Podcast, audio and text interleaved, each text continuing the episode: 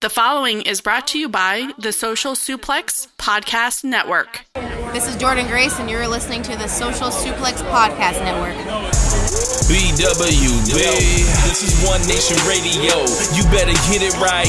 Rich Latta, James Boyd came to give them life. The Blackest Wrestling Podcast has come to kick all ass and drop it 6 feet if they kicking trash. Word, let me welcome y'all to something different. And if you dig it, man, you should let some friends listen. We be getting it in. This on the regular, dude. Ravish and flow, but this shit rude. See, James don't rap, so I had to break it down. The whole network, man, we coming for the crown. Raps in the columns, I keep them both covered. Making the beats too, so the listeners can bump it. Hit us with the rating, yeah, I'm saying it's a 5. Before you hear the talk, bob your head side to side. It's One Nation Radio, and this is the beginning. It's Rich, and I'm here with James. It's time to listen to One. We got to unleash the power of the pyramid. This is Mike Sempervivi from WrestlingObserver.com. Check me out on Wrestling Observer Live every day. And also check out your boys, Rich and James, on One Nation Radio. This is Kenny Omega. We're listening to One Nation Radio. Check it out, guys. These guys know what's up. Big Kenny Omega fans, that's all that counts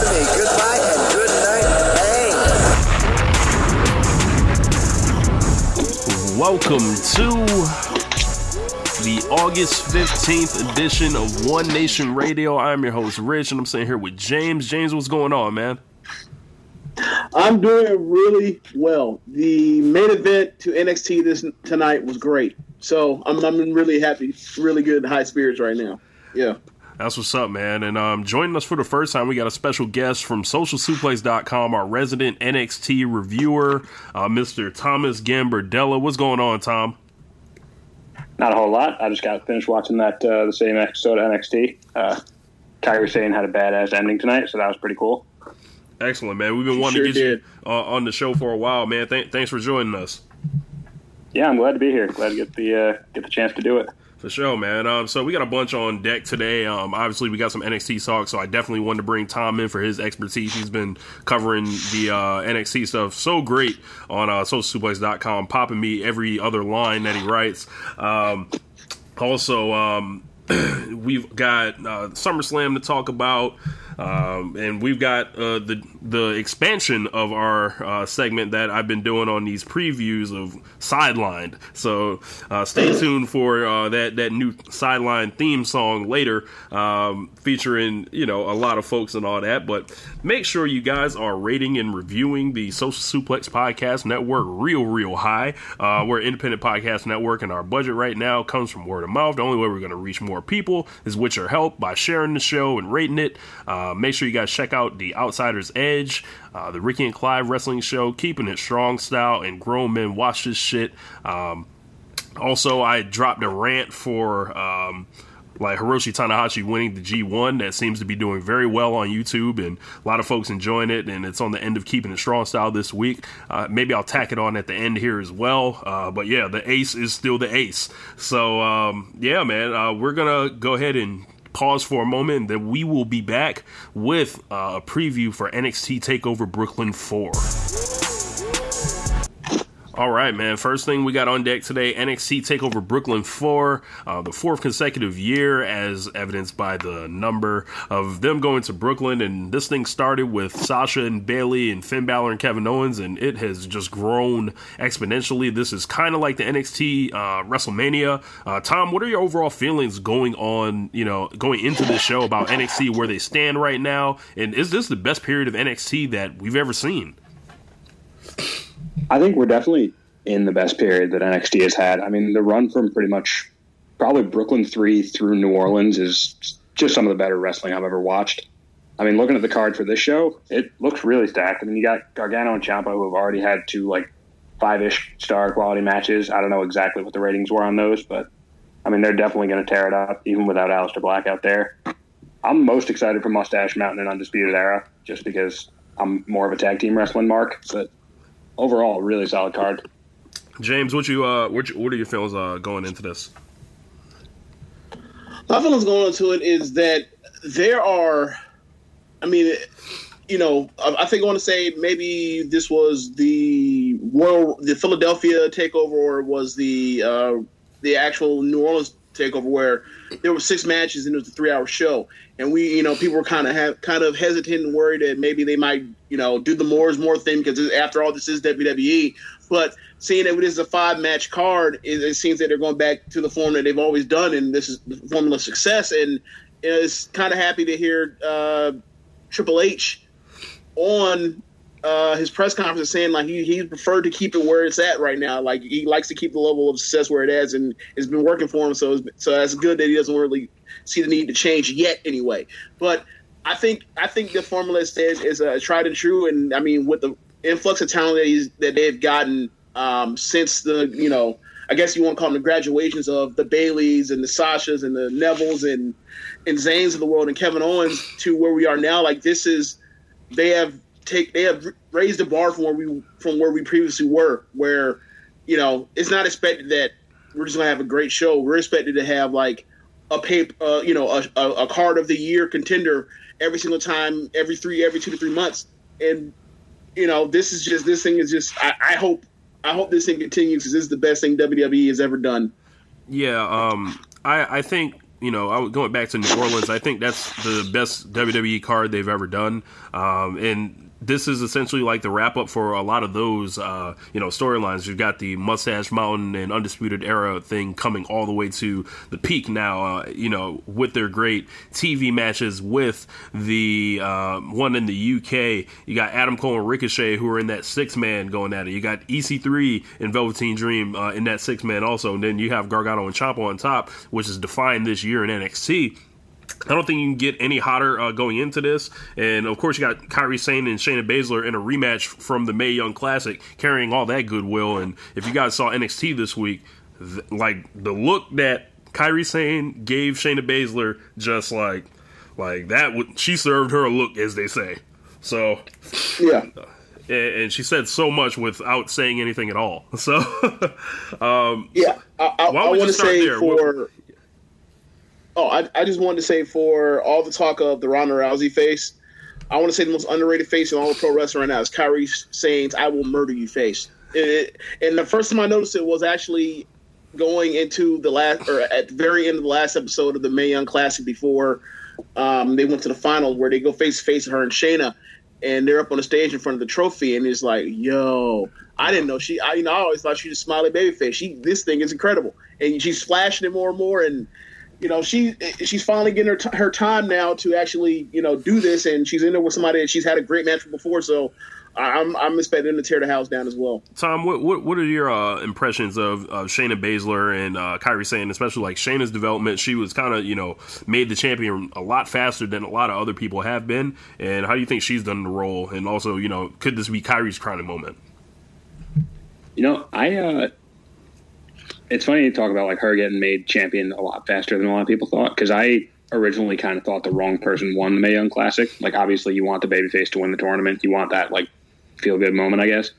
But, I mean, with the booking after it, I feel like it kind of would have made sense to have Shayna Baszler win the tournament. But, I mean, you know, she still got her win. She still got her title run. I still feel like Dakota Kai should be the person to beat Shayna Baszler for the title. I don't know if she's gonna. I don't think they're going to do it. But... I just feel like they have the history built in there. So I don't know if it's going to be Kairi's, like, crowning moment. Gotcha. So you said Dakota Kai. Now, she had, if I'm not mistaken, Shayna had, like, whooped her ass several times, and there had been, like, a couple, like, tense interviews, right? Yeah. Oh, yeah. No, she got bodied multiple times on TV. Scared to death. Yep. Yeah, so I don't know if that's necessarily going to be the play. I think, you know, they still got Bianca Belair lurking in the background, eventually that's Candice LeRae. So I'm not sure. It might be a longer road for Dakota Kai, but, you know, moving on, we got Mustache Mountain. Oh, sorry, hold on. We can't talk about Bianca Belair talk about Dakota Kai without her also burying her by calling her, like, the captain of Team Kick, whatever the fuck that is. Like, they made Dakota Kai look like the biggest geek in the world, like the whole thing. And, like, you know, it's going to take, I mean, obviously, that's a long character beat, and that's going to have to take place over like you know, at least another year to repair all that, like where she has to, you know, start more people to build to that. But like, if you want an underdog, That's as under as this is going to get. Yeah, she's way down there right now. So, and she's a good wrestler. She's undeniably a good wrestler. But they made her look so weak during that whole thing. No, they really did. Getting bullied, pro fighter getting bullied by another pro fighter. Yes. Undisputed Era and Mustache Mountain have been having some of the best tag team matches I've ever seen in my life. Right up there, you know, pretty much anything in WWE history and maybe even beyond. These guys, their second match was, you know, and I'm pretty much, I don't give a damn about, like, you know, when I hear about, like, storytelling and psychology, to me that just sounds like a bunch of, like, bullshit. But they had a match that was, like, the epitome of what I think people mean by that. And I think, you know, that was like one of the best matches we've ever seen in NXT. How the hell do they follow this now?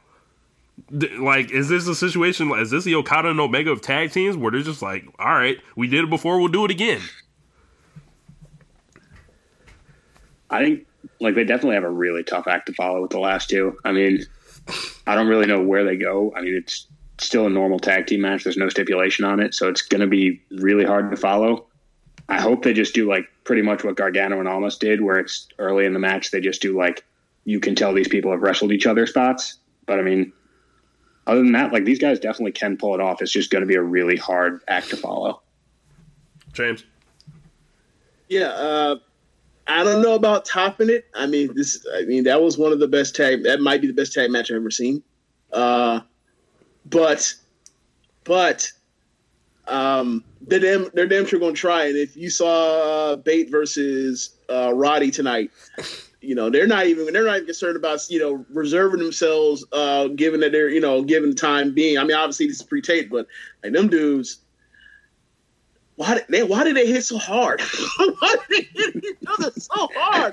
Like, yo, I understand, you know, British Strong style and Roddy, you know, you have to do that sort of thing to get to where he's at that height. But yo, they. Like, you know, we talked about Ishii and Ibushi and throat punches or whatever else, but like you take out those throat punches and that match is every bit as dangerous as all these other matches that people talk about, like, you know, man, it makes New Japan so disastrous. Like, outside of dropping people on your head, that's about as dangerous a match you could possibly have. I was gonna say they're submitting their bid for the Tomohiro Ishii All Stars, so yeah, real strong style. Yeah. I think that these guys. Go ahead. But I expect them to have a match that can rival what they did, honestly. And I mean, trying to top it, I mean, that's such a hard thing because, you know, it's all about, you know, a time and place and you know, being able everything they get work just perfectly or whatever else. But I think they're definitely going to have. I think they could. I'll probably put them as the favorites to have the best match at WrestleMania weekend from out of WWE. I think I'll put them over even Gargano and Ciampa. So, yeah, I think I would agree with that. Yeah. I think these guys definitely have their work cut out for them, but they're going to be ready to play. Hopefully Trent Seven's, like, knee feels good. Hopefully that's not, like, a kayfabe thing I'm being worked on. So, but moving on after that, we have Ricochet versus Adam Cole. Ricochet is a guy who I think should be a top star in WWE eventually one day. And I don't mean, like, wrestling in the main event. I mean, being the main event. He's going in there with Adam Cole, who, you know, for me, isn't the greatest wrestler in the world, but he's got a wave of momentum that folks just, they want to chant his catchphrase, and they have built something with Undisputed Era for him that NXT hasn't really had that I can really think of. Correct me if I'm wrong, but like we don't really see stables too often in NXT, right? Yeah, no, you got it there. They really haven't had that before. So this match, like, it's weird because it's like this is the first real mid-card championship match, like of a one-on-one. So it's really going to be interesting to see how NXT gauges this. What do you think, Tom, needs to happen on this? And then what do you think will happen? I think, I mean, you hit the nail right on the head. Like, Adam Cole's match quality is not where some of the other people in NXT have it. But I do think he needs to retain here just because I think I was saying this, like, on the New Orleans preview I wrote, like, the first person to hold this belt kind of needs to hold it for a while and really just make it mean something. And I feel like you can't really have that happen if you're switching it on the first takeover defense of it.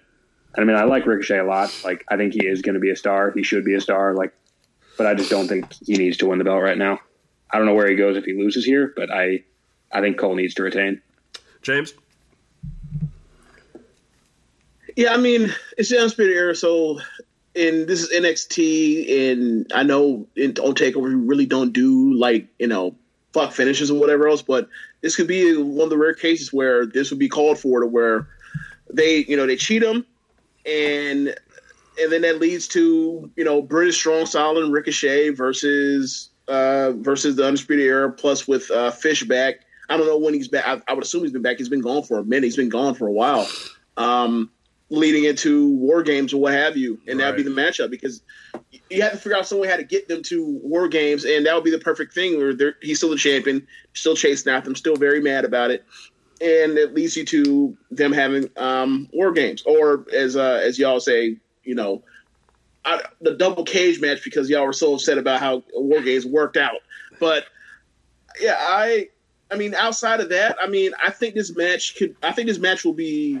I honestly think this will be the fourth best match on the card, personally. I mean, Cole, outside of him taking really crazy, dangerous, stupid bumps, I don't really know what he really, you know, I don't really have a feel for him yet as a competitor. I feel like he's like a generalist. So, you know, like this, yeah, I mean, you know, he has a thing going for him. He has charisma or whatever. He has charisma for him. He definitely has a stand for him. Like, I mean, if you guys saw that promo on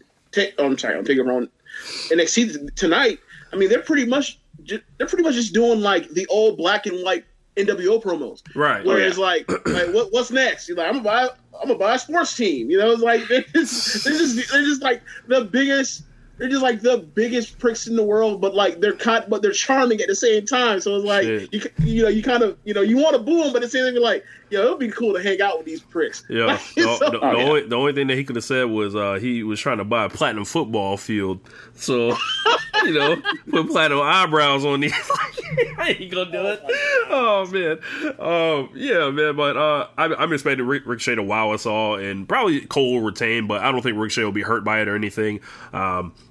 But moving on, we got EC3 and the Velveteen Dream. Now, this is like the funniest feud. And Tom, I don't know if you heard us talking about this last week, but me and James like basically clowned them for doing that whole scene in front of the pool in the apartment complex and everything like that. Oh man, it was so funny. Like so cool.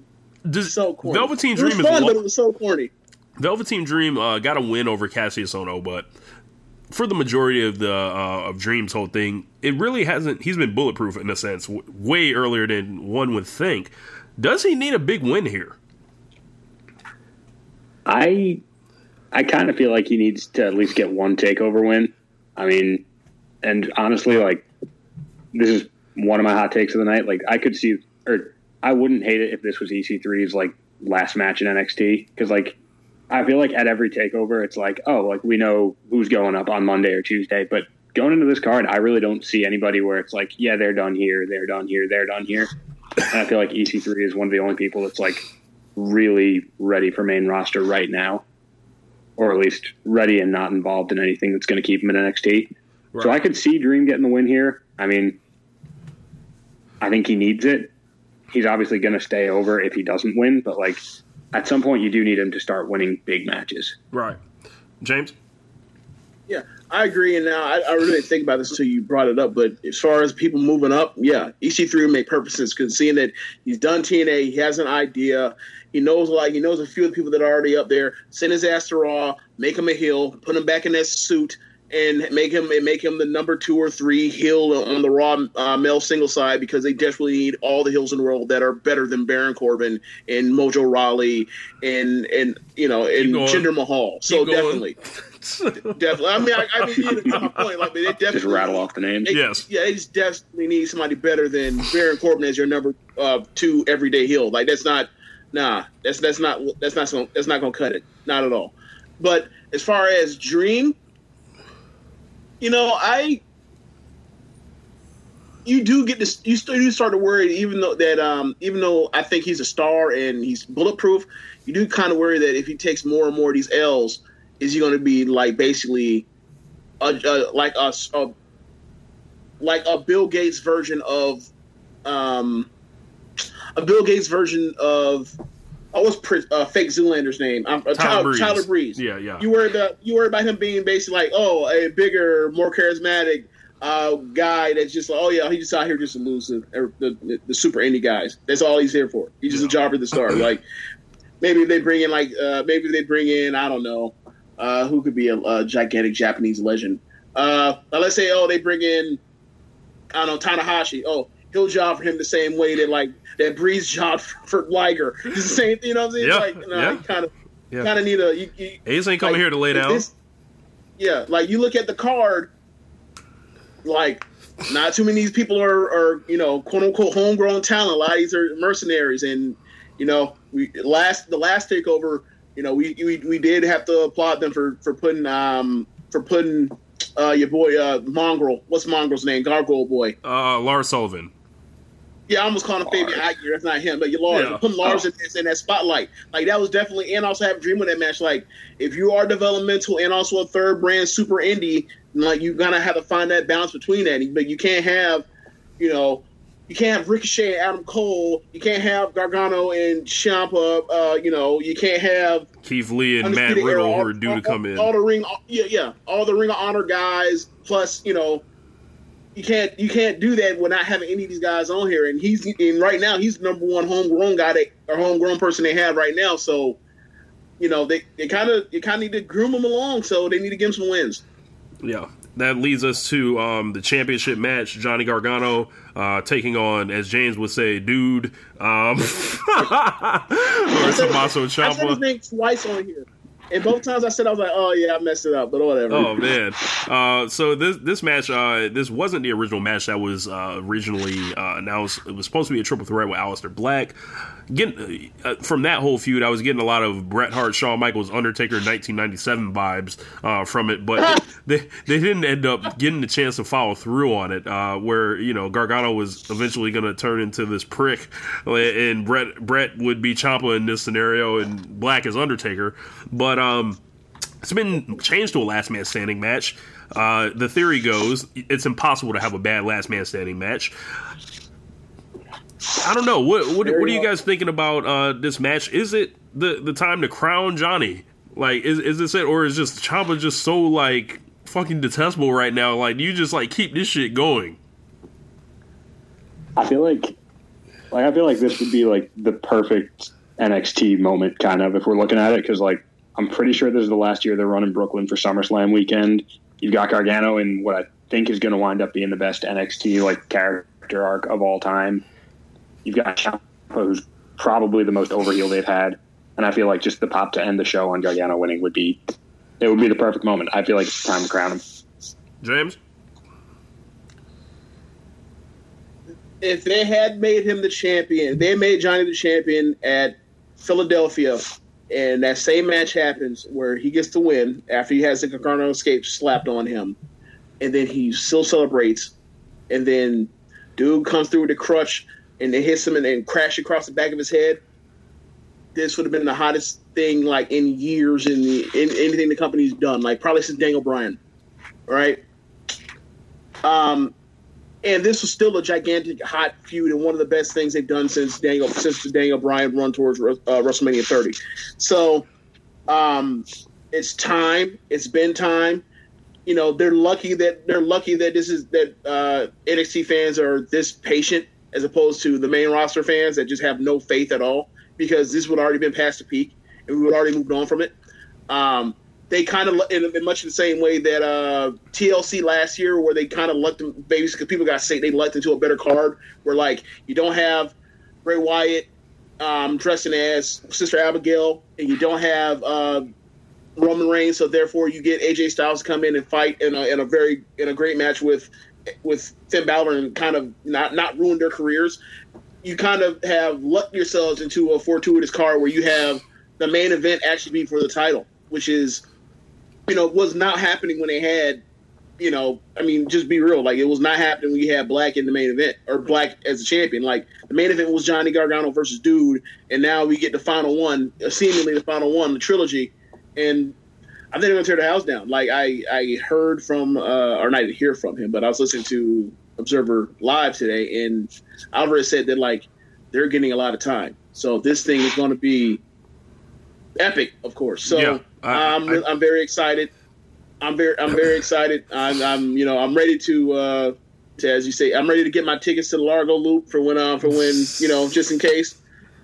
Well, we gonna see on Saturday, and I think I might just turn my phone off. I don't want to talk to y'all. I just want to sit there and just be in it and just absorb all of the greatness.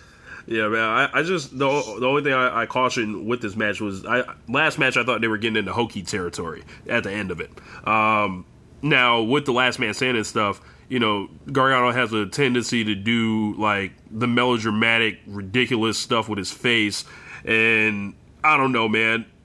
I hope that they don't go too long where they go past the peak, because that's like the dirty secret with all the revival matches and DIY matches. They never seemed like they ended at the same time or at the right time, and I felt like some of that's carried over to Gargano's singles career.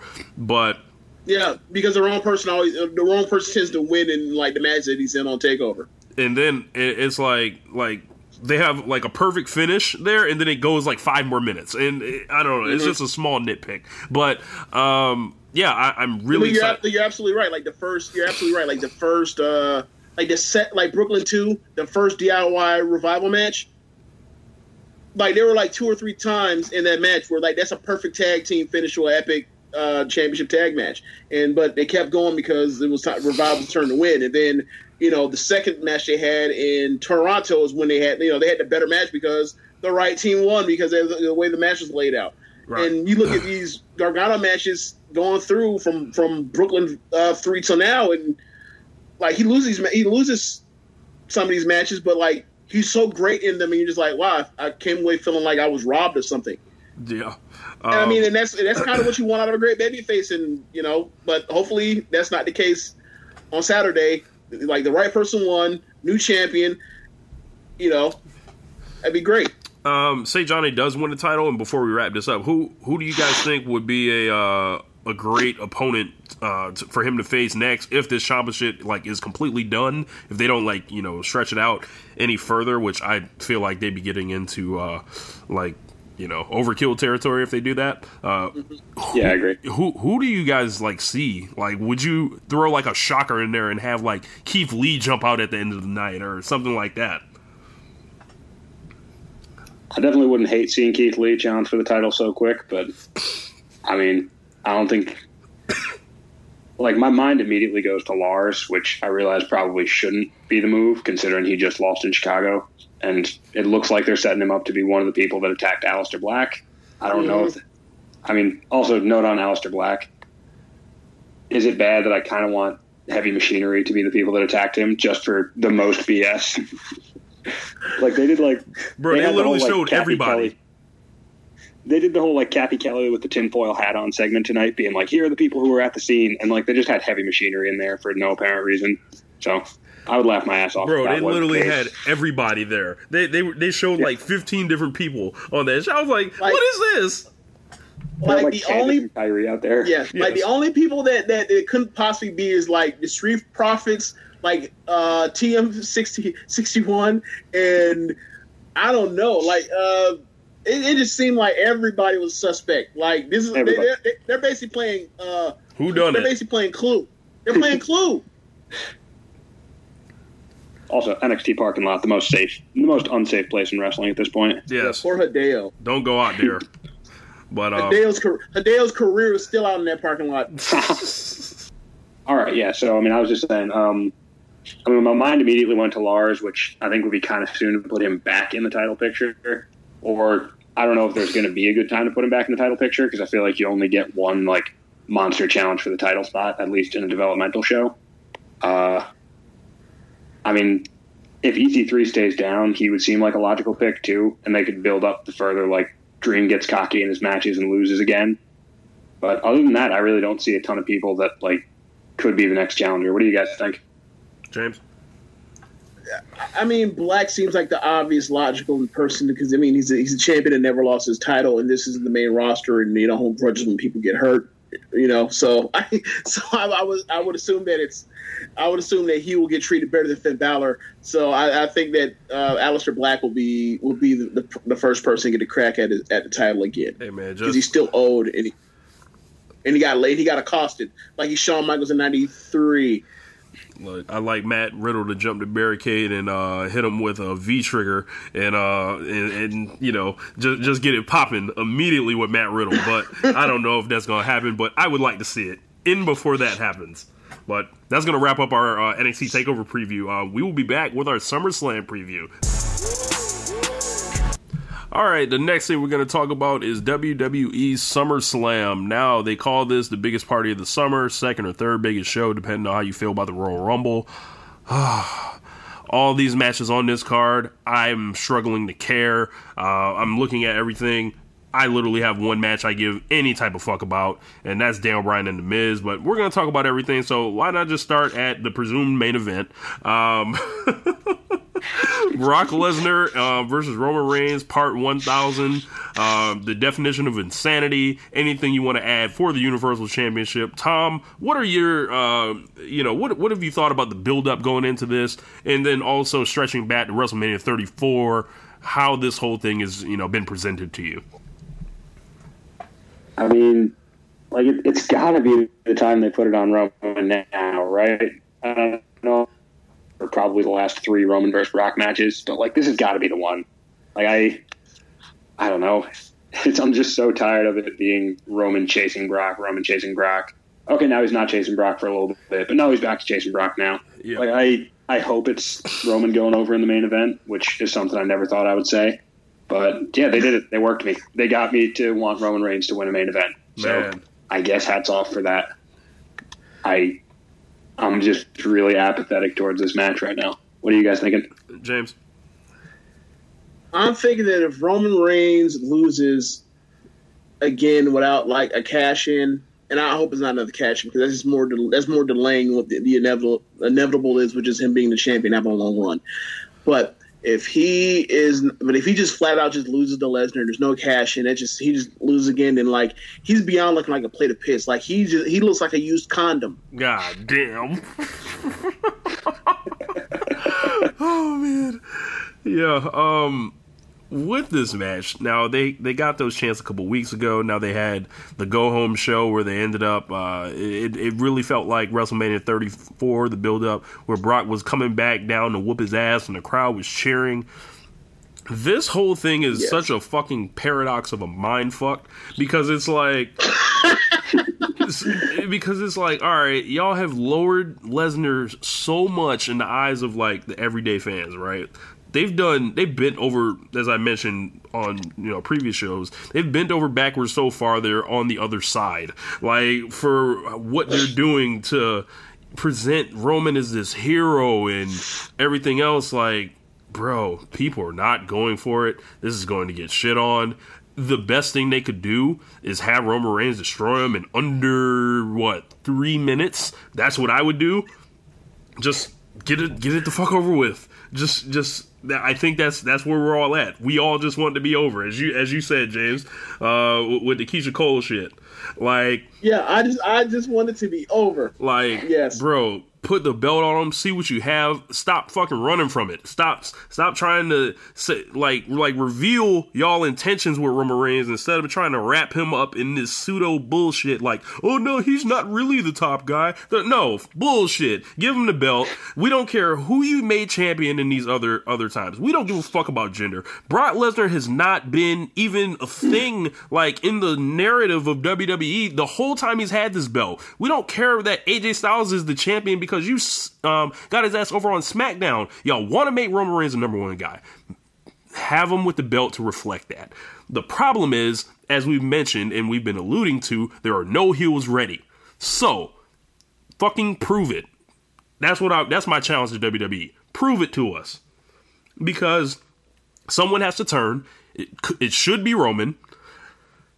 There's a Money in the Bank briefcase always lingering over this shit with, Strowman and Owens. But to me, that just feels so predictable and played. And as James mentioned, that just leads us back to Roman Reigns chasing the title at WrestleMania 35, which I don't know about y'all. I'm not really here for it. At this point, Roman Reigns should be going into WrestleMania as the champion, and the intrigue should be who's going to beat him.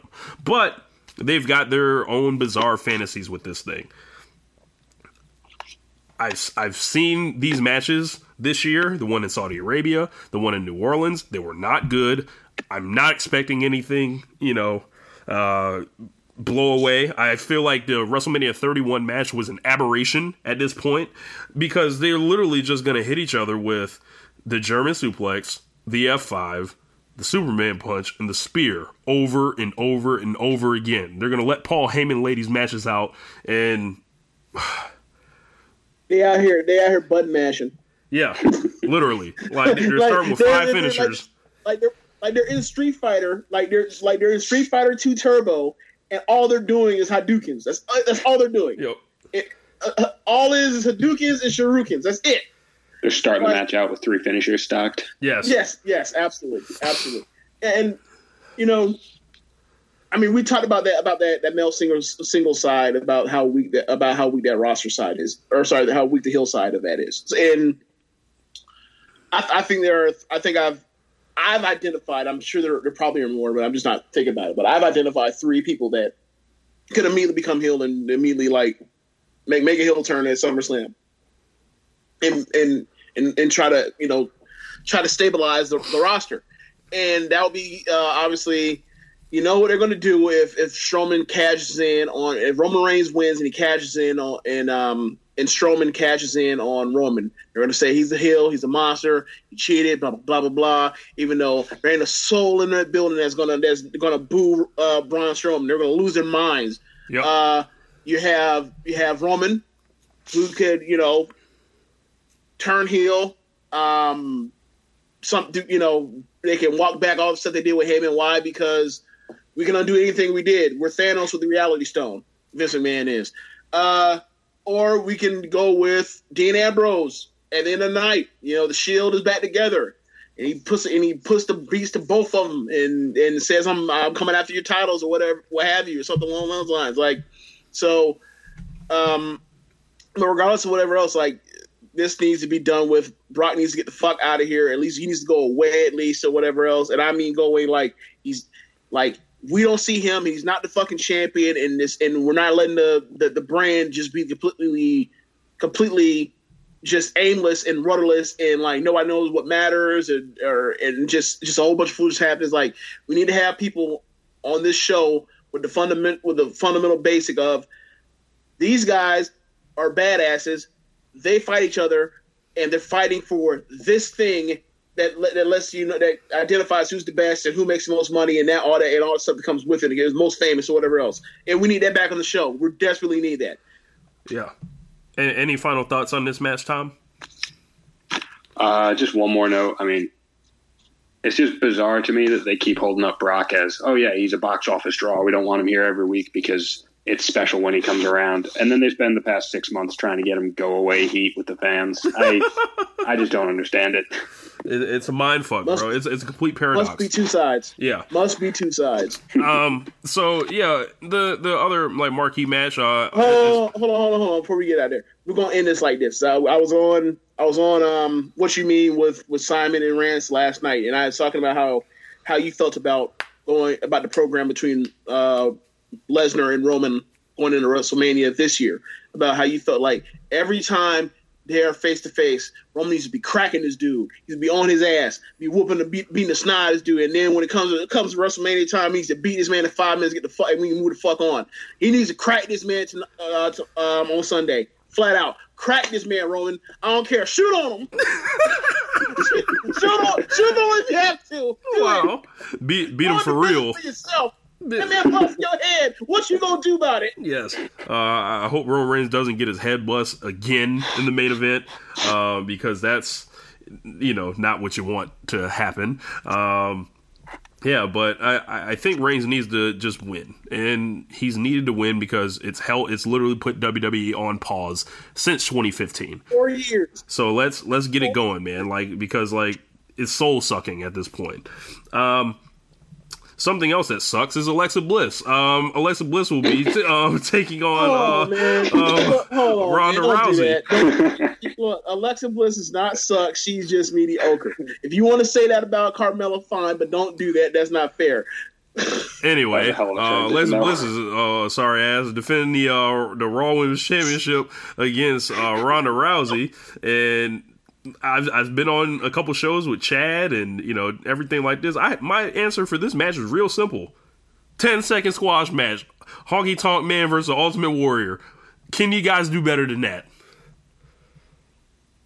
I can't do better than that. However, I think WWE can do better. Thinks they can do better than that. So they're gonna sports entertain it, and I can see. We're going to look around and we're going to pay attention to the results from Saturday Night's Takeover. If Kyrie's new champion, you know what that means? That means that, like, Stephanie McMahon has a new heavy, and her name is Shayna Baszler. And she just double-crossed one of her best friends. Oh, my God. And they have a story. And they can go to WrestleMania and tell it. Or they can go to Evolution and tell it. Tom, what are your thoughts on this whole thing? I'm now going to have nightmares about that scenario. I'm not looking forward to the match that much, but I'm almost looking forward to what BS WWE tries to pull to get us to believe that Alexa Bliss is actually credible in there against Ronda Rousey. Like, they did it against Nia Jax at Mania. It should have been a squash match, but now they're back with legitimately, like, a former UFC champion, someone that should beat her in 2 minutes, and I'm almost so much bigger than her. Oh yeah, like I'm probably just going to wind up laughing as like they jump through hoops to get Alexa Bliss to look credible against Ronda Rousey. And it's not like there's this thing where Alexa's this striker or this submission specialist that can like use some of those things to survive. This is just like a person who just literally just cheats and runs and all that. It's like at some point. I think Ronda said, "It ain't nowhere to run. Like I'm gonna get you." Like that. That's what this feels like. She is the bully told you to be there at 3 o'clock. Well, 3 o'clock's coming, Alexa. So you got to run it. See, I almost got my pay-per-views mixed up. So when Sasha fought Alexa Bliss last year for the first time, was that at Great Balls of Fire or was that at SummerSlam? Great Balls of Fire. I think it was Great Balls of Fire. Okay, so I was going to say. I remember what she did at SummerSlam last year. She'll just take the count out and leave with her fucking belt out to get her ass whooped. But I'm sorry, that was 11 months ago, not 12 months ago. So I'm sorry about that. And they actually at SummerSlam, they actually had a good match. So I'll give us all, that's just more of a feather in the cap for Sasha Banks and makes you wonder how the fuck her career is like in the danger zone. But Alexa Bliss is out here, 5-time champ, about to have more title wins than John fucking Cena. But unbelievable. This match does not need to be long. This match does not need to have any foolishness attached to it, unless it's going to directly relate to what Ronda is going to be doing at Evolution or even WrestleMania. Outside of that, like. Don't get too cute. Outside of that, don't get too cute. And like, if Alexa must continue to be champion, I guess fine, whatever. But like, don't make Rousey look stupid. Like, this is the only fucking thing you've done well since WrestleMania or since WrestleMania to now. The only thing. Don't fuck it up. Please don't. I beg of you. Do not. At the end of my Alexa Bliss rant, the last sentence was, "Please don't ruin Ronda Rousey. I'm begging y'all. Please don't ruin Ronda Rousey." For the WWE Championship, AJ Styles and Samoa Joe are having a battle over AJ Styles' personal life on the road. He's hanging and banging out in the clubs and sacrificing his career and all this other stuff Samoa Joe has said to this man and outright disrespect him. What kind of editorializing are you doing? That's not at all what this is about. You say this man's out here. What you say? He's out here banging around. I said clanging and banging. I said clanging and banging. Clanging and banging. I'm sorry. I guess I must have heard you. Yeah. However, I'm sorry. Go on. Continue. He's having all these late nights on the road. He's away from his family. He's defending the belt everywhere, sacrificing everything for the sake of his championship and. He told AJ Styles that AJ Styles' children would be rooting for him so they could have their dad back. My God. Yeah, that was really interesting. It got personal real quick. And I'm interested. Like, Tom, what do you think about this match? First off, that Joe promo was hard. I mean, I remember watching that just sitting there like, wow, he's got to be one of the top mic workers in there today. I mean, this match should, by all like logic, be good, but logic is apparently not something WWE does much of. So, I mean, if they just give him time and just say, yeah, no, go out there, have a match. Like, don't overproduce it. Just let the two guys go wrestle. I feel like it should be one of the better matches on the night. Is it going to be? I can't make guarantees at this point, but it really should be. James? Yeah. I think it'll be one of the best matches of the night. Do I think that this match will be as good as it should be, given what's happened with an AJ style matches so far this year, and given like the issues with injury struggles with Joe since being up on the main roster? I'd say no, but at this point, I'll take really damn good. Anywhere I can get on the main roster, because that's not out in like huge dispense right now. So I'll definitely take it where I can get it. Yeah, I'm kind of stuck on how I feel about this match, like as far as like where it's going to achieve critically. I'm kind of like shooting at like 3 3/4 right now, and that's kind of been Styles' benchmark for much of the past year. I don't know. Like, I think Styles is at a point where, you know, he's on top. So maybe this is a good time to switch the title, take a little bit of that load off of him, and see what Samoa Joe can do with it for a while. Like, he's a big heel, scary champion, and he'll look good with the belt. And, you know, I don't know if he's going to be the biggest draw in the world or anything, but, you know, they're not worried about drawing anymore. So you don't really have to worry about that. So, Style, it is really improbable, and I'm happy for those guys, because those guys started somewhere else, and this couldn't be their own, you know, validation, in a sense that like they should have always been here, and they were passed over for, you know, all these reasons, whether it's, you know, cosmetically, or whether it's, you know, size, or totally cosmetic. Don't even cut them no slack. Totally cosmetic. One was too short. The other one was not in shape. Also, AJ for their liking. Also, AJ like too southern, like that's like a thing I heard about. You know, why didn't want AJ Styles back in the day? Because if you think his accent is like crazy now, like, you know, Vince McMahon hates the South. Like, oh, that's also true. Oh so, no. I think no. It is more. Yes, he does. But the person that hates it even more is Kevin Dunn. Right. Yeah, Kevin Dunn, not an accent fan. Yeah, so like, you know, this is their validation. I hope those guys get to like shove it up WWE's ass, essentially. Like, hey, y'all should have came and got us. Yeah. And Tom, to your point about him not liking accents, gee, that's not problematic at all. Not at all. No, it's not at all. That won't affect minorities or foreigners at all. No. Oh man. No. Yeah, man. So next match I got on the list is the Bludgeon Brothers and the New Day for the WWE Tag Teams Championships of SmackDown. Now, we'll get to it later, but the Usos are not on the card, right? So I'm just going by the wiki list, James. So I'm not like, hey, the Usos weren't on the card last year, neither. Correct. So I don't know how you do that. You had the best match on the show, but not on the card. Where did you do that at? Yes. So we've got, I think the Bludgeon Brothers have absolutely murdered the SmackDown tag team division, and essentially like bludgeoned. Yeah, literally bludgeoned it, and with those hammers. And New Day is here to correct all the wrongs. I watched a promo earlier of the Usos and New Day promo leading into Fastlane, I believe it was, or Elimination Chamber, when they had their tag team match, and then it got broke up by the Bludgeon Brothers.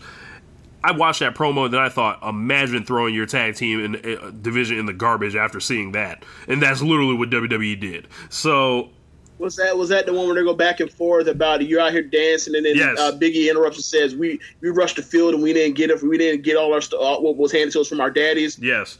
Yep. Yeah, that was incredible. Yep, and then Usos, you know, the influence for our sideline segment, they were like, WrestleMania 27, sideline, 28, sideline, 29, sideline, everything. Like, it just made you feel for those dudes. And here the Usos are again, sidelined, watching the Bludgeon Brothers, but I think the New Day are going to bring it back home. I didn't want to spend too much time on this. I just wanted to, you know, get that out there.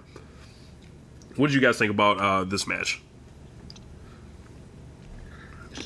I don't know how much time this thing's gonna get. I'll be surprised if this thing got 10 minutes, but I think that this will be the best match that the Bludgeon Brothers will have had in this run since completely slaughtering the SmackDown Tag Division.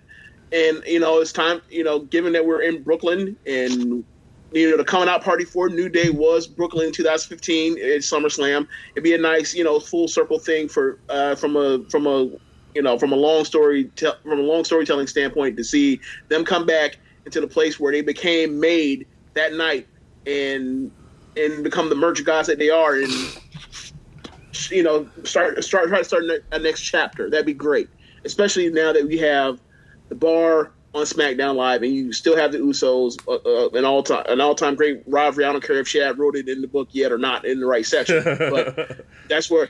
So I'm really excited for trying to get this thing back to where it was last year. Yeah, no, I definitely agree on that. I mean, I think you said you'd be surprised if it gets 10 minutes. I think I'm like looking at the card right now. I agree with you on that, because there's just so many matches to get through. Too many matches. I feel like every Big Four pay-per-view with WWE recently, it's been we get two or three good matches at the start, they get a lot of time, and then you hit a point 2 hours into the show where it's just all right, we need to start getting these things done with. Yeah, and I think that's what happened at Mania. They got 5 minutes. Yeah, I don't know. I do hope New Day brings it home though. It's time to start getting some good matches back in that tag division with all the talent they have there. I mean, even if Killian Dane's wrestling in a singlet, I would like to see Sanity start doing some good wrestling. Yeah, they gave the Bludgeon Brothers in a 5-minute squash match of the two best tag teams of I don't know how long, and or two of the best tag teams of the last decade. And why? So that John Cena can fuck off for a half hour and then get squashed in 2 minutes and 40 seconds or some shit like that. Unbelievable. This is unforgivable. This is unbelievable. And they had wasn't Elias before that Cena Undertaker stuff too? Yes, get all 5 minutes on camera. Yes, it was all mixed in. They had you know, we always talk about building stars, and our problem with 50 bookings, because it helps eradicate the fact that you're actually building people. You just make everybody just the same, and it's communism, right? It's communism. You un-American fucks. Wow. Anyway, so once you do that with Elias, where this dude gets all the heat. People love him when he comes out and does his thing. He's not my bag, but people love him, so I gotta rock with it, right? It's I can't like everything, but if the crowd loves it, then fine. And they bring him out there, and he's not on the card wrestling at all. And they have him come out there, and they have him get his ass by John Cena for the second time in recent time. And then just so that John Cena can get his ass whooped. It's this is some transitive property of stupid. John Cena looks like trash, and he's still your biggest star if he wants to be. And then you also made this other guy that you built up look like trash as well. Shit. Wow. So the Undertaker can literally, basically go through the motions. Okay, cool, I guess. Next match, Braun Strowman versus Kevin Owens, singles match for the Money in the Bank contract. Should Strowman lose by DQ or count out, he will lose the contract. I've laid my theory out that Braun Strowman has already gotten screwed by even being in this match, period, because he never got the chance to become the number one contender for Brock Lesnar, because, you know, his whole thing was, I got the briefcase, and all of a sudden you're in a briefcase match where you can get fucked by a dude that's running away from you like a bitch. So this match is tied into the main event, where, you know, a lot of folks are predicting the winner will cash in that night. So, Tom, what are your whole thinkings, your thoughts about how they made Kevin Owens look on this feud? Has Strowman kind of found a way to regain what he may have lost by not going for the belt at certain times? What are your thoughts on it? I mean, I definitely don't love what this feud has done to Kevin Owens. I mean, just looking back on, like, the Prizefighter KO debut, like, I think I watched his, the clip on YouTube of him debuting against Cena, and I was like, wow, like, this is a completely different person than we have in this feud. And, I mean, while we're just talking about how they look in this feud, it's not like Strowman's really getting elevated by this. I mean, he's overcoming it because I guess he's just that big at this point. But I mean, it's Jason. It's not. Yeah, it's just, it's not helping anybody. I mean, I hope they don't fuck over Strowman. I feel like they're gonna. But I don't know. I mean, it should be a fun match. It'll be probably not the longest thing because it's the Braun Strowman match. But if nothing else, I'll be sports entertained for 6 minutes. James, what are you thinking? Yeah, I think this match could be bad. I mean, I haven't seen it, but like I didn't hear too much love given to their cage match outside of, you know, Kevin Owens trying to kill himself again. But yeah, this is really a thing that I feel like they've made it work because Kevin Owens is very, very talented and very versatile, and Braun is very, very over. But like, just the dynamics of all this is like, this is very, very, very like it. There's a lot of parallels between like Steve Austin and Bret Hart in like '96, or just like, dude, this dude is not bothering you. It wants no smoke with you. You keep fucking with him and interrupting his life. Leave him the fuck alone. Except like this is Stone Cold Steve Austin bothering Bret Hart. This is the babyface in this situation. This is the babyface terrorizing this poor fucking guy Kevin Owens. It is like, it's just like, yo, I can't get away from this dude. Like he's throwing me in porta potties and pushing me over and shit. Like he's fucking with my car. Like I can get away from this fucking dude. And the only thing that you can say about like what makes this whole thing together is the fact that he was given the prize fighter gimmick in Money in the Bank is a prize. That's the only thing that's still holding this thing together. Like this thing is held together by one strand of duct tape, and that's spit and glue. Spit and glue. That's it. Not really. I think this is a match gonna be it's filled with smoke and mirrors and gimmicks. I don't know who's gonna win, but it's definitely the most intriguing match based on like, you know, what can happen in the fallout. I have Braun winning. But I have to ask you guys, what stupid thing is Kevin Owens going to do in this match to try to get the match over to himself? Like, what's he going to do to harm himself to get the match over in this on SummerSlam on Sunday? All right. Do you remember that move where the Undertaker would catch a dude on the top rope and then choke slam their ass and turn around, choke slam them through the table? I think that's in play. Yeah. Oh God. That's not the worst thing, but like, I mean, but then again, we're talking about like, oh yeah, you're going to fall off scaffolding 20 or 30 feet to the ground. Oh, you're going to fall off top of a cage through a table on the ground. And if you miss by another foot, you're going to be paralyzed and never walk again. Like, yeah. So the bar is like, yeah, the stakes, but you know, by that standard, that is, you know, that's just normal dumb as opposed to catastrophically, perilously dumb. So yeah. I guess it is upgrade. Yeah.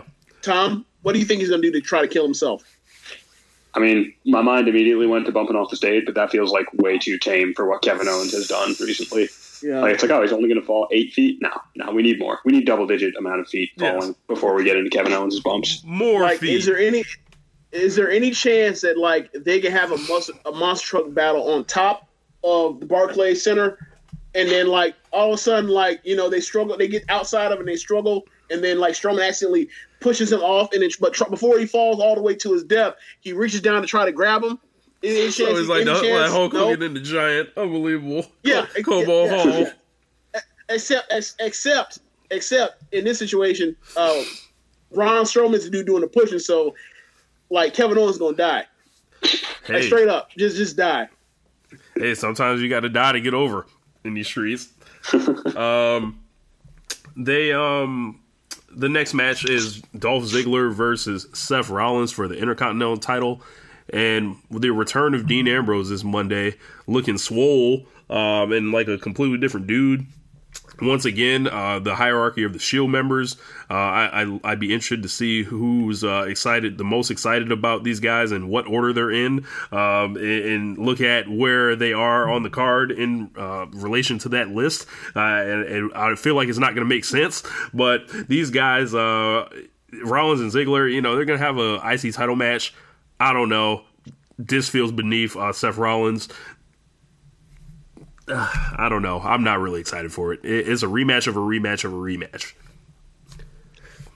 Yeah, no, you pretty much hit the nail on the head there. I mean, I'm looking at like how they might lay out this card, and I feel like this would be a good one to open the show. But the more I think about it, the more I think Ambrose is turning, and I feel like they're not doing that to start the night off. So I mean, like this on paper should be a good match. Like they both work. Like they're both really good workers, but like. They've done it so many times. I don't know. It's just a dead horse at this point.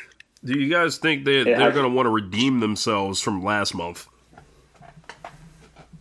I feel like there is going to be an aspect of that. Like you could tell, I think, I want to say it was Alvarez who tweeted it like during that match. He was like, yeah, like Seth timed a curb stomp right on the minute so he could try and kill the 10, 9, 8, like countdown to the minute chance. So like, I feel like that did get to Seth a little bit.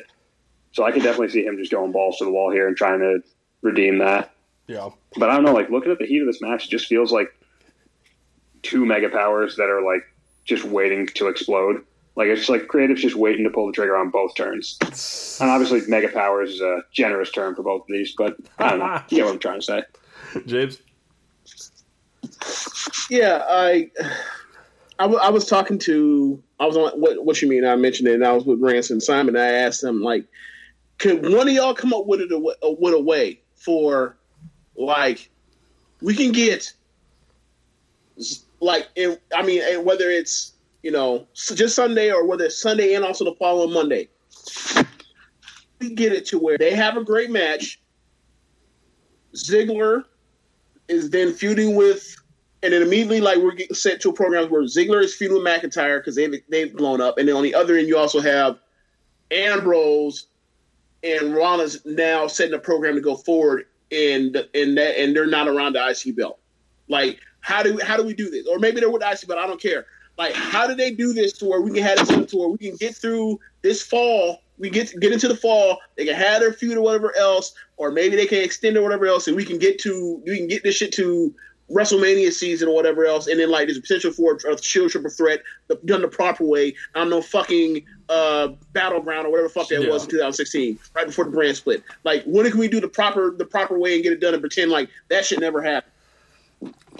Any ideas? Split both of them. Yeah, I mean, they could just have somebody hit somebody with a chair. I mean.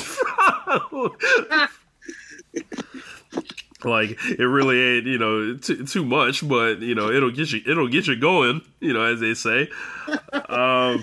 But yeah, something else is getting people going was Charlotte's promo the other night where she looked Carmella dead in the face and said, "You are a diva in a woman's era," and this set the internet on fire. As y'all know, I have been coming for Carmella in these title matches and everything that she's done for about 3 or 4 months now. I think she's definitely the embodiment of being in the wrong era, and obviously there's no where to put her except the championship or off TV. And since she's not off TV, she has to be the champion. She's going into a triple threat match with Becky Lynch and Charlotte, who have their own issues. Becky looking furious that Charlotte was added to the match. Charlotte being the reluctant friend who's trying to settle with the fact that she's going for the title also, and, you know, dealing with her friend, but realizing, hey, this is competition. You got to run it. What are you guys thinking is happening with this match? Because it's quietly intriguing, but Carmella being in there just throws off like smoke bombs for me, because I'm like, yeah, this ain't going to be it. Tom? I feel like the match kind of needed Charlotte, but the feud definitely didn't. Like, I would have been completely fine if it was just Becky going for it against Carmella and just getting a clean, like, baby face chasing the title arc to end. Because, like, they actually built her up over the last couple months. Like, it was one of the few examples of WWE actually just giving somebody a steady winning streak and leading to them challenging for the title. I don't think Becky Lynch walks out with the belt, though. I feel like either Charlotte or Carmella screws her over, but I just don't know where it goes. Like, it would be stupid to keep it on Carmella, but I feel like that's where creative is at this point, that, like, that's a decision they could make. James? I mean, we okay. Just to state for the record, all three of us don't trust WWE in the main roster, right? We don't trust them at all, right? Not at all. Oh no. Not okay. So we all fully believe that there's a great possibility that Carmella's just gonna backdoor her way out of here, and then she could transfer over there. Like, I beat two of the same night. I'm on my Jericho beating Rock and Austin shit. Like, yeah. So yeah, they can always do that bullshit. But like, if they want to do something that like is inspired and actually like, you know, sets a good foot forward on the fact that like they have this open pay-per-view and that belt will be defended and that match, and we actually give you the possibility that match won't fucking suck, then they'll put it on Carmella. I'm so sorry. I'll say that again just to make sure people know, nobody confuses me at all.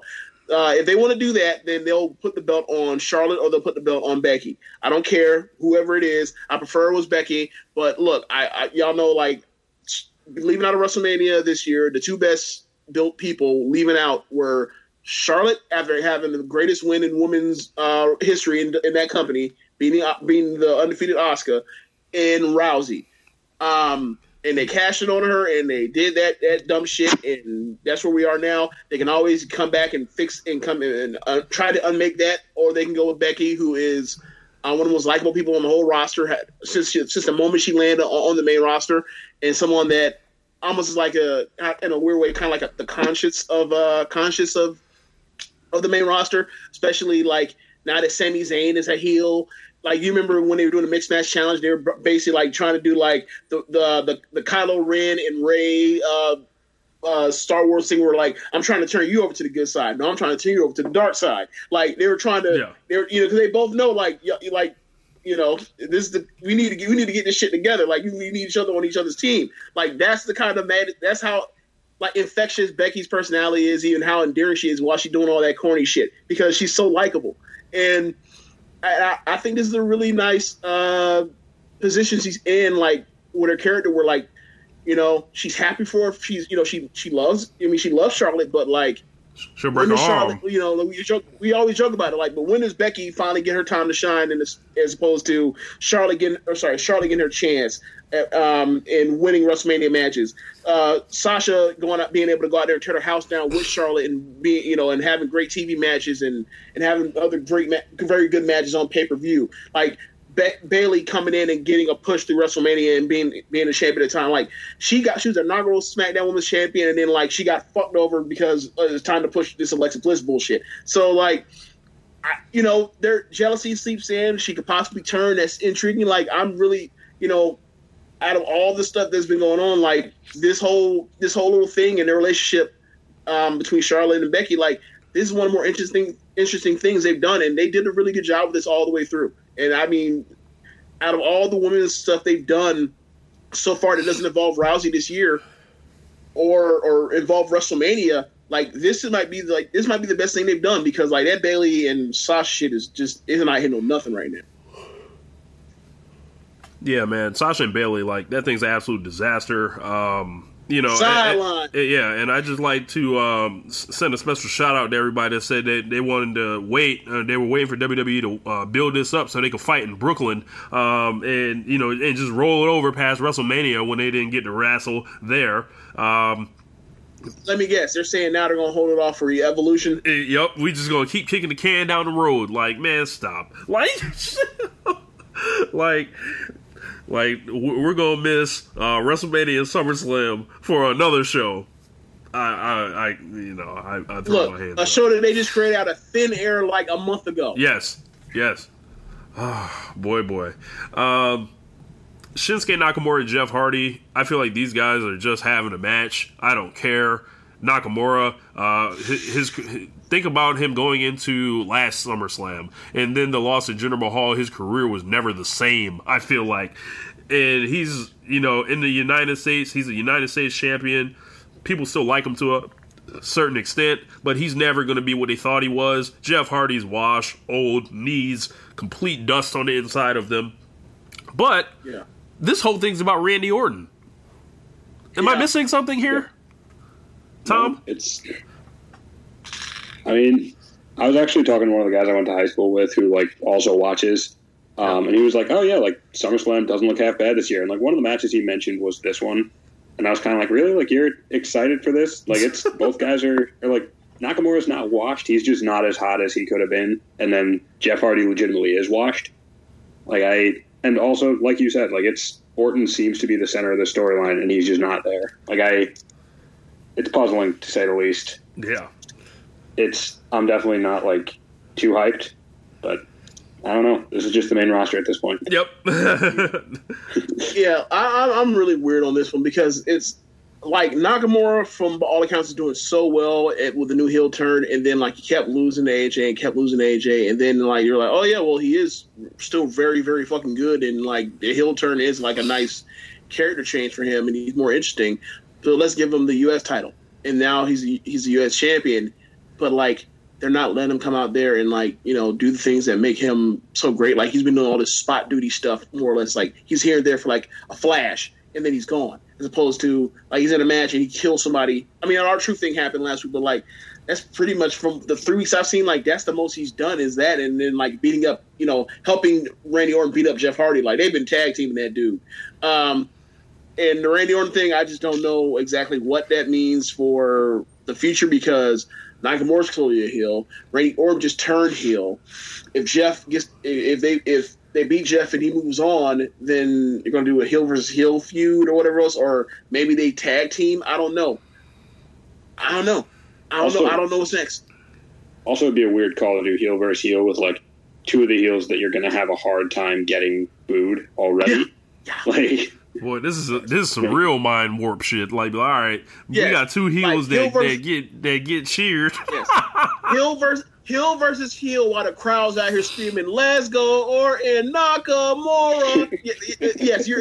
I didn't think about it until you just unbelievable. Yes, that's exactly what happened. Like popular heel versus heel. Go figure. Well, I know somebody that ain't no popular hero, and that's Baron Corbin, and he's going to be fighting against Finn Balor.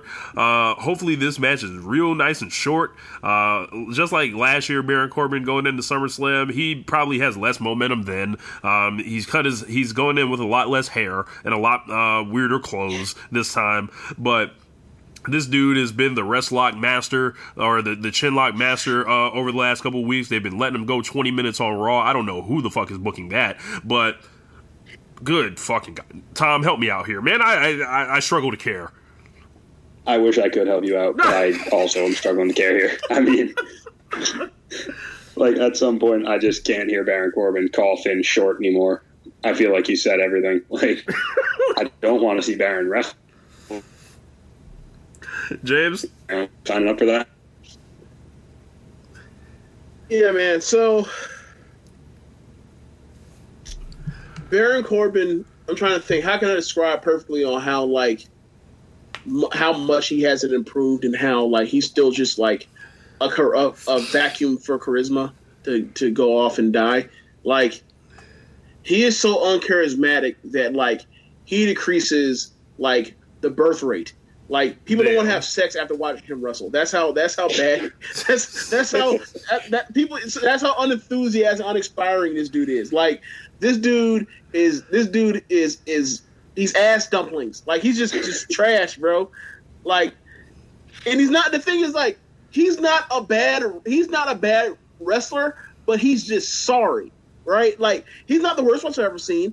I wouldn't even. That's a big difference. That's an important distinction, James. But explain the concept of sorry. So, like, for example, somebody that has something going for them, but like nothing is really happening at the same time. They're just sorry. Like, for example, the perfect NBA player described as sorry would be like, remember Josh Smith? Yes. Like, one of the super athletic guy, dunk contest winner. Was a really good defensive player. Could fill the stat sheet, could do all these sorts of things. But ultimately, like, you know, was a player on a team, or second best player on a team that made a playoff on a run of playoffs a bunch of times, a third best player, and could do all these sorts of things, but like didn't have the focus, couldn't really depend on him or whatever else, especially like in, like, let's say he's playing, it's 2009 or 10, and he's like in a playoff series against LeBron James. LeBron's just gonna smoke him and get him the fuck out of there. Like he's talented, but there's no sorry. Like, there's nothing compelling him to get better or to reach outside like himself and to be beyond that. Like there's nothing like that. Like he is a classic underachiever motherfucker. Like he just is. Oh man, Baron Corbin sorry as hell. Speaking of somebody that ain't sorry, the best feud going, I think, going to WWE now. Oh, I got some more in this Baron Corbin shit. So he was in that match. Who did he wrestle on? Tyler Breeze, right? Yeah. Yep. That was how long did that match go? 5 minutes, 4 minutes? About 4 minutes. Too long, however long it was. Okay, I didn't stop watching, but I thought about it. Did he even go 30 seconds before immediately putting him into a fucking shin lock? No, I took a picture of it. Certainly not. In a 5 minute match, what the fuck is that? What are you doing? Oh, that man's sorry, bro. Like Kevin Owens thinks that dude is ridiculous with the fucking chin locks. Yeah, man. The mayor of Chinlock City thinks he overdoes it. Unbelievable. But yeah, man, Daniel Bryan and The Miz. For me, this is the only match I really have any type of investment in, and these I think they've done an excellent job putting it all together. Aside from a couple warts here and there, like the thing with the babies, and also like having Daniel Bryan charge Miz while he was wearing a child, essentially, that turned out to be a fake baby. And I feel like when they started calling out Daniel Bryan, yeah. Rich, The Miz is light years ahead. He just knew that babyface was gonna come out there and possibly assault him while his daughter was attached to his chest. So why I swapped the baby out with a doll and then I attacked. I'm light years ahead. Unbelievable. That boy got a time machine. Yes. So They've told a great story through the video packages, and they've leaned on the history.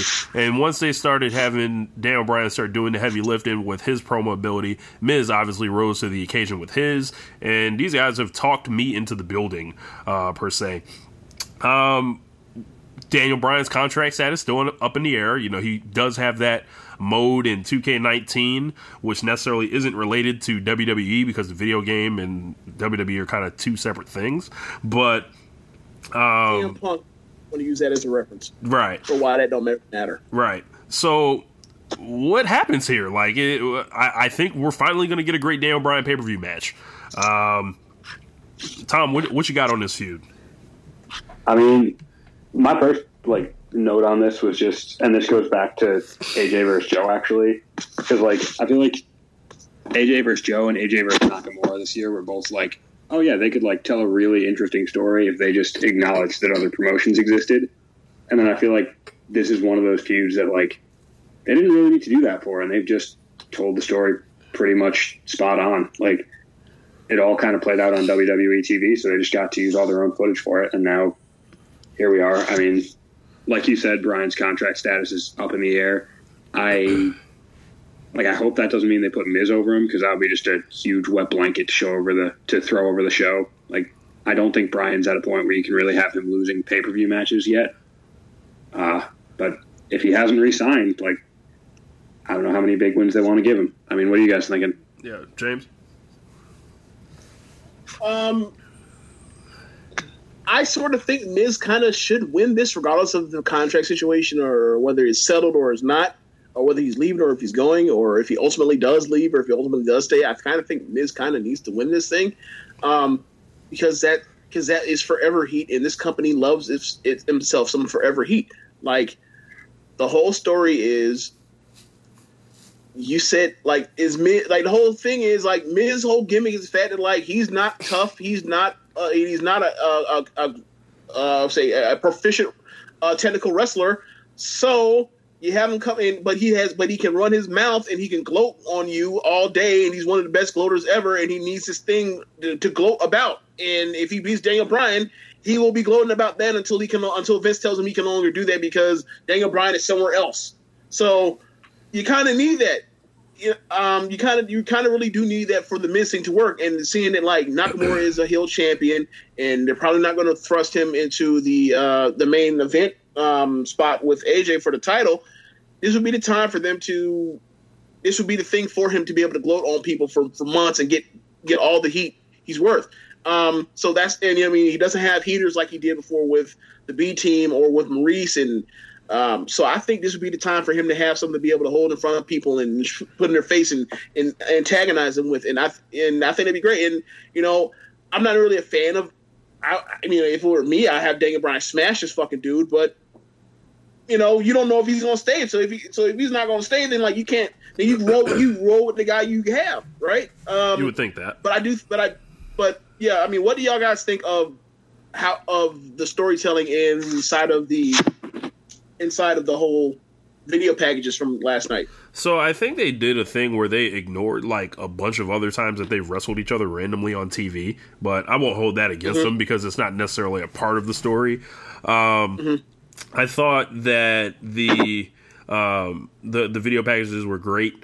They let Brian just pretty much talk to the camera and Miz talk to the camera and talk about these guys being polar opposites, but they are in a sense made for each other, which is like strange. And this could oddly be like one of it's a story only WWE can do, because I don't think Miz would really get a shot anywhere else. And this is Daniel Bryan has always excelled with guys like that necessarily weren't on his level, and I don't think any of us would say the Miz is on Daniel Bryan's level, but there is something for Miz, to basically, come out there and say, I've done this for this long, and I've been a successful WWE competitor, and he'll lean right into that shit. And no matter who they pick to win, I think it's not the end.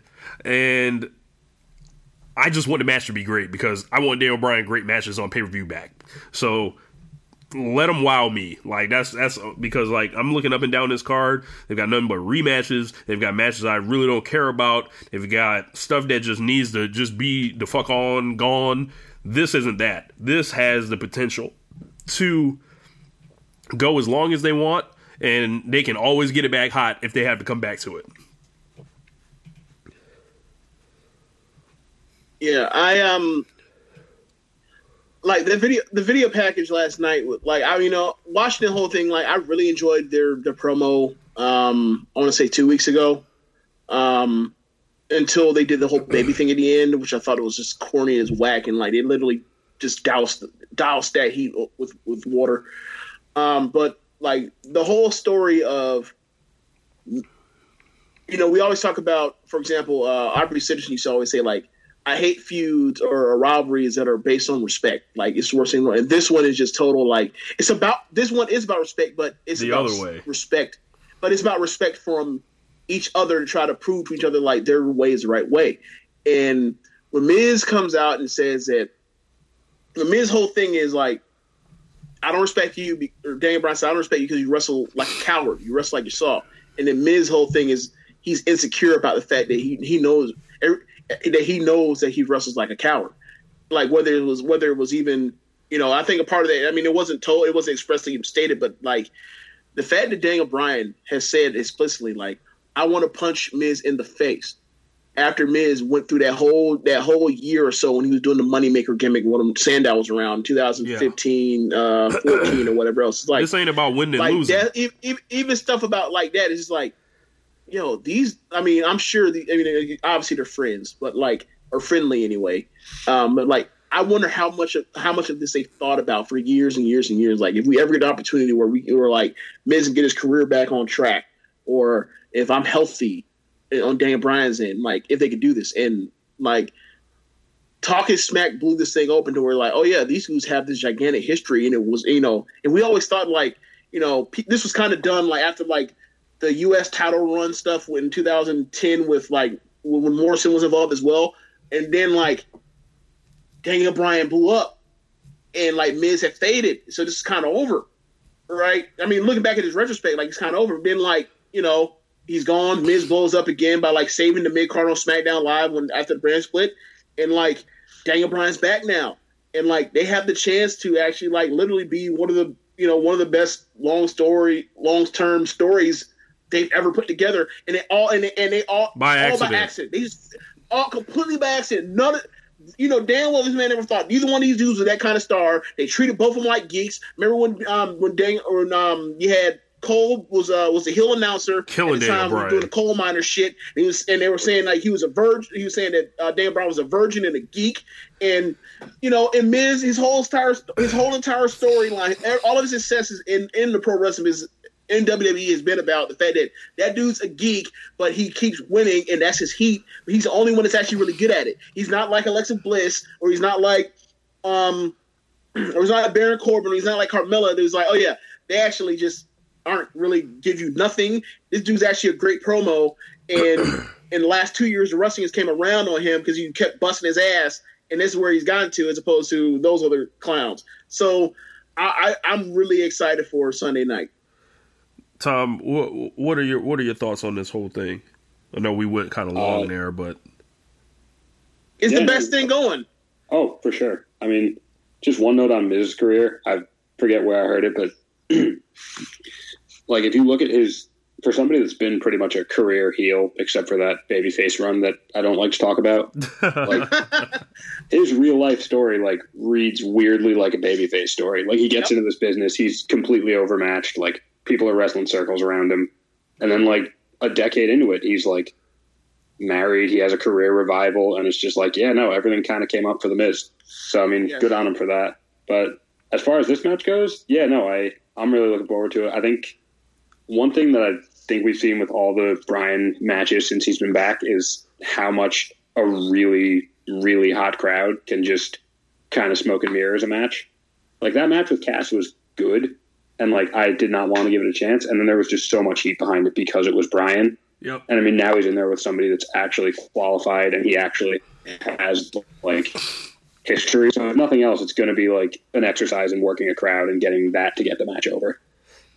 Yeah. So this could be like the first real sign of like the Daniel Bryan that we hope WWE decides to run with. Oh, for sure. Like, I mean, I think for the betterment of both of them, I think that Miz probably should win, but like, I can't wait till Bryan punches that face. I can't wait. I cannot wait, moneymaker. Fuck out of here. And also, you know, you made a good point, Tom, about like the failed babyface run in from TLC 2012 to I don't know when he turned back heel, but like I remember me and Rich when it happened because it was the same night as the Del Rio face turn, and we were just like, "Yo, these two, you know, they're actually really likable. Maybe they give him a chance." And then nope, nobody liked him. They sure didn't. Like I feel like if Miz got another chance at a babyface run, he would like. Yeah, I think it will go off very, very well. Like there are certain people that I think if they get a babyface run, they will do very well with it. I think if Kevin Owens gets a babyface run, it'll be huge. I think if Alexa gets a babyface run, it'll do very well too. You know, but you know, they love their heat in this company, and they can't bail any baby faces. So, you know, we'll just have to wait on those. All right, that'll wrap up our SummerSlam review. We will be back with my segment to close out the show. Sideline. All my niggas, if you're with me, where you at? All my soldiers, if you're with me, where you at? All my hustlers, if you're with me, where you at? Your boy, where you at? Where your ass was at, dog, with niggas wasn't feed.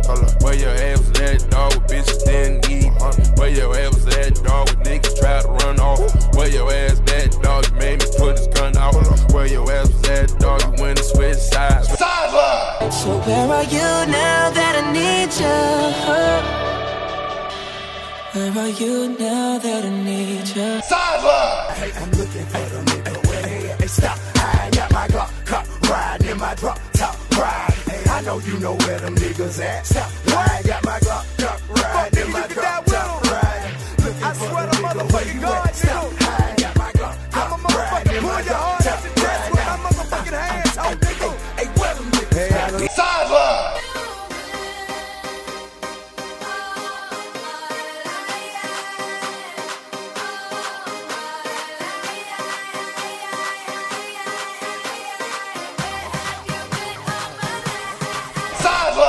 All right, we are back. So, welcome back to Sidelined. So, this segment, this goes in our pay-per-view previews at the end, and it's called Sidelined. And these are the people that are not on the show.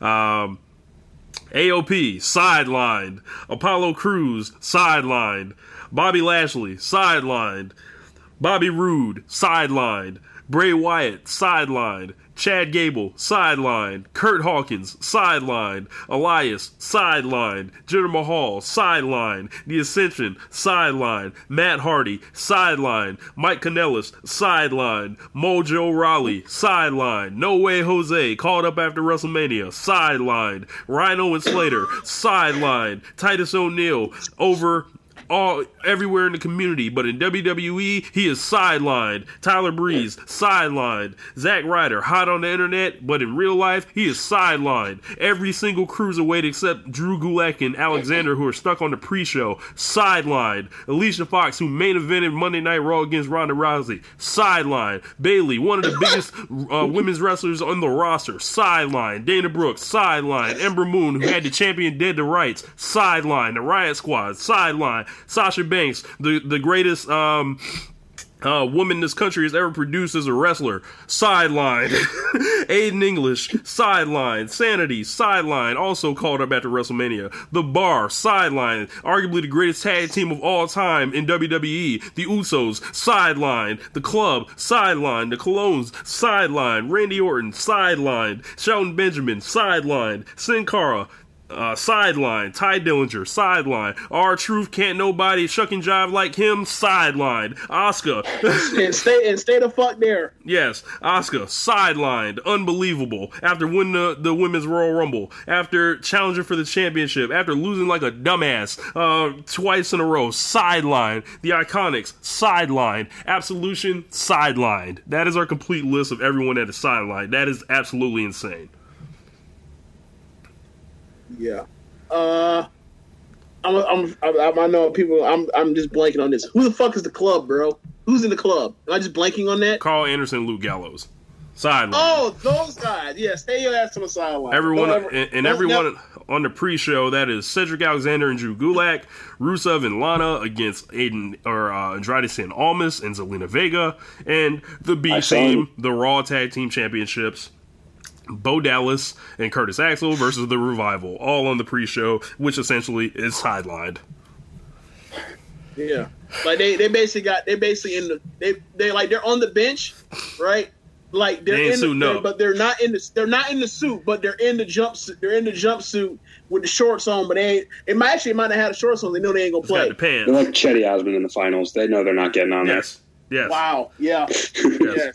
Yes. John Sally, Bill Wennington, I'm trying to think, Jawan Howard, Mitch Richmond, Jawan Howard for the Heat, all those. That's what these guys on the pre-show are. But yeah, those are all the guys that are left off. What up, James? I was about to say T-Mac in 2013 finals. Yeah. But yeah, that's going to wrap up the show. Tom, thank you for coming on with us. Let everybody know where they can follow you on social media, and also plug some of your work on socialsuplex.com. All right. Let's see. You can follow me on Twitter. I'm at TheRealBigTom98. Made that sweet username my freshman year of high school.